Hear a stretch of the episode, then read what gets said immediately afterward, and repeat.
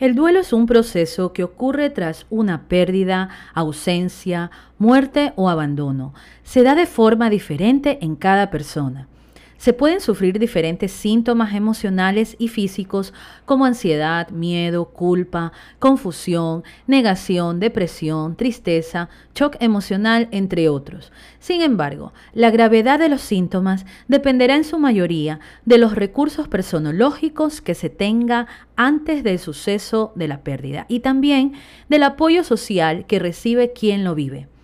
En ocasiones se puede volver un proceso más complejo llamado duelo patológicos, si es que las etapas del duelo no se superan o se prolongan en el tiempo, o si existe en la persona algún cuadro psicopatológico previo al suceso de la pérdida que pudiera complicar la superación del duelo. Cabe mencionar también que no todos los familiares reaccionan del mismo modo ante la pérdida de un ser querido. Por eso es frecuente que el entorno familiar y social piense que la persona que sufre mucho lo hace para llamar la atención o que la persona que no expresa es porque no ha querido suficientemente al familiar que ha fallecido. Sin embargo, es importante que la familia y los amigos puedan comprender que las personas necesitan mucho del apoyo y afecto de los demás en lugar de recibir críticas. Además, se debe recordar siempre que las vivencias son muy individuales y no se dan igual en todas las personas. Por esta razón, muchas veces las diversas manifestaciones conductuales pueden confundir a las personas que rodean a quien está atravesando por el duelo. Cabe mencionar que el dolor por la pérdida se puede experimentar no solo por la muerte de un familiar o amigo, sino por la experiencia de interrupción definitiva de algo o de una distancia que no podrá ser cubierta. Es así como el duelo puede ser ocasionado por la pérdida de un trabajo, pérdida de la salud, ruptura amorosa, por el fallecimiento de alguna mascota, por dejar un país, por abandono, en fin, por diversas situaciones. La experiencia emocional de enfrentarse a la pérdida es lo que llamamos elaboración del duelo, que nos conduce a la necesidad de adaptación a una nueva situación. El duelo se trata de una herida y por lo tanto requiere de un tiempo necesario para su cicatrización. La ayuda psicológica por parte de un profesional de la salud mental puede brindar el acompañamiento adecuado en personas que necesiten entender y superar este proceso. Sin embargo, hay que aclarar que como no se trata de un trastorno ni de un cuadro patológico, aunque los síntomas puedan parecer que sí, no se requiere de un tratamiento psicoterapéutico solo en el caso de que este proceso se complique y se vuelva patológico. El apoyo familiar y social es muy importante. Desde la escucha activa se pueden lograr grandes avances. Muchas veces es más significativo estar ahí, disponibles, que aconsejar o controlar los tiempos de las personas que atraviesan un duelo.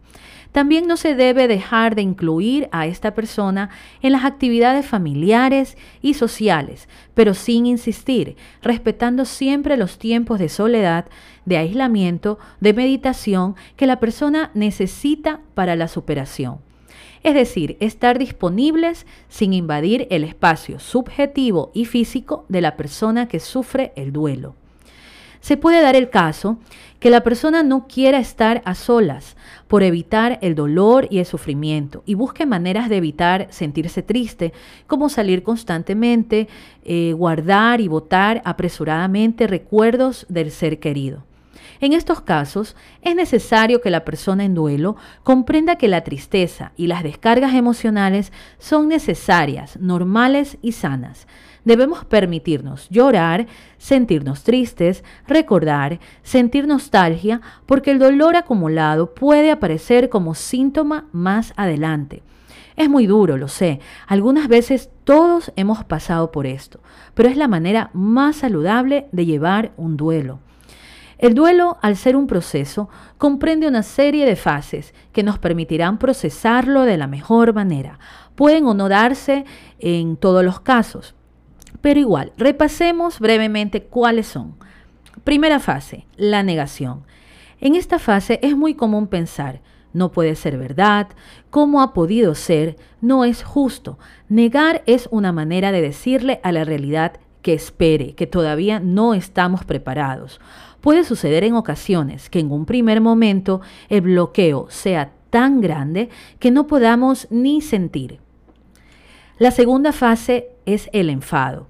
El enfado ocurre por rabia. Primero hay que conocerla y aceptarla para poder sacarla afuera. El enfado nos impulsa a tomar otros caminos. Cuando estamos en el fondo del agujero, nos hace tomar un impulso para salir a flote. La tercera fase es la negociación. Es el momento en que fantaseamos con la idea de revertir la situación se buscan formas de hacer que lo inevitable no sea posible. Se puede llegar a pactar con quien haga falta, hasta incluso con Dios, prometiendo lo que sea necesario para que nos devuelva al ser querido o la situación. La cuarta fase, miedo o depresión. La persona siente tristeza, incertidumbre ante el futuro, vacío y un profundo dolor. La persona que sufre el duelo se siente agotada y cualquier tarea se vuelve complicada. Es muy común pensamientos como no seré feliz nunca, no encontraré a nadie igual o ya no volverá esta situación. La quinta y última fase, la aceptación, es el último paso del duelo. Nunca es fácil aceptar que lo que se perdió, se perdió y no hay vuelta atrás. Llegar a este punto requiere de un gran trabajo. Para finalizar, hay que mencionar también, el objetivo del proceso del duelo es llegar a comprender que la pérdida forma parte de la vida, de la misma forma que otras situaciones. Nos ayuda a ajustarnos y a equilibrarnos, por lo que es un proceso normal y saludable. Sin embargo, si no te sientes con los recursos suficientes para afrontarlo o el dolor ante la pérdida es muy profundo, está bien buscar ayuda profesional para el acompañamiento de este proceso. También la comprensión por parte de los familiares y amigos es fundamental, por eso no se debe de presionar ni juzgar a la persona que atraviesa el duelo. Cada ser lo vive de diferente manera, porque además el vínculo que tengamos con la persona que fallece o con las situaciones que dejamos siempre será de intensidades diferentes en cada persona. Por ejemplo, la pérdida de un trabajo puede significar para muchos un duelo complejo y en otras personas puede significar un proceso más. Asimismo, la pérdida de un familiar o amigos, según el vínculo que se haya tenido, puede significar un dolor muy profundo y en otras ocasiones un dolor más tolerable. También dependerá mucho de las estrategias de afrontamiento de cada persona, si somos más rígidos ante los cambios o si nos adaptamos más fácilmente a los cambios.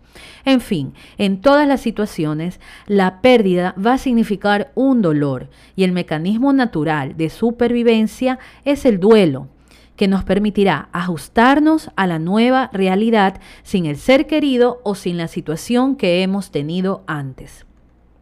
Bien, hemos llegado a la parte final de este podcast número 8. No sin antes enviarles un abrazo cálido en estos momentos. No dudes en compartir este audio a quien pueda necesitarlo. Ayúdame también poniendo un me gusta a este podcast para que llegue a más personas. Recuerda que puedes seguirme en las redes sociales, Instagram, Facebook, Twitter, YouTube y ahora puedes escucharme también en Spotify, Google Podcast, Radio Public, en Breaker, en Podcast y en Anchor.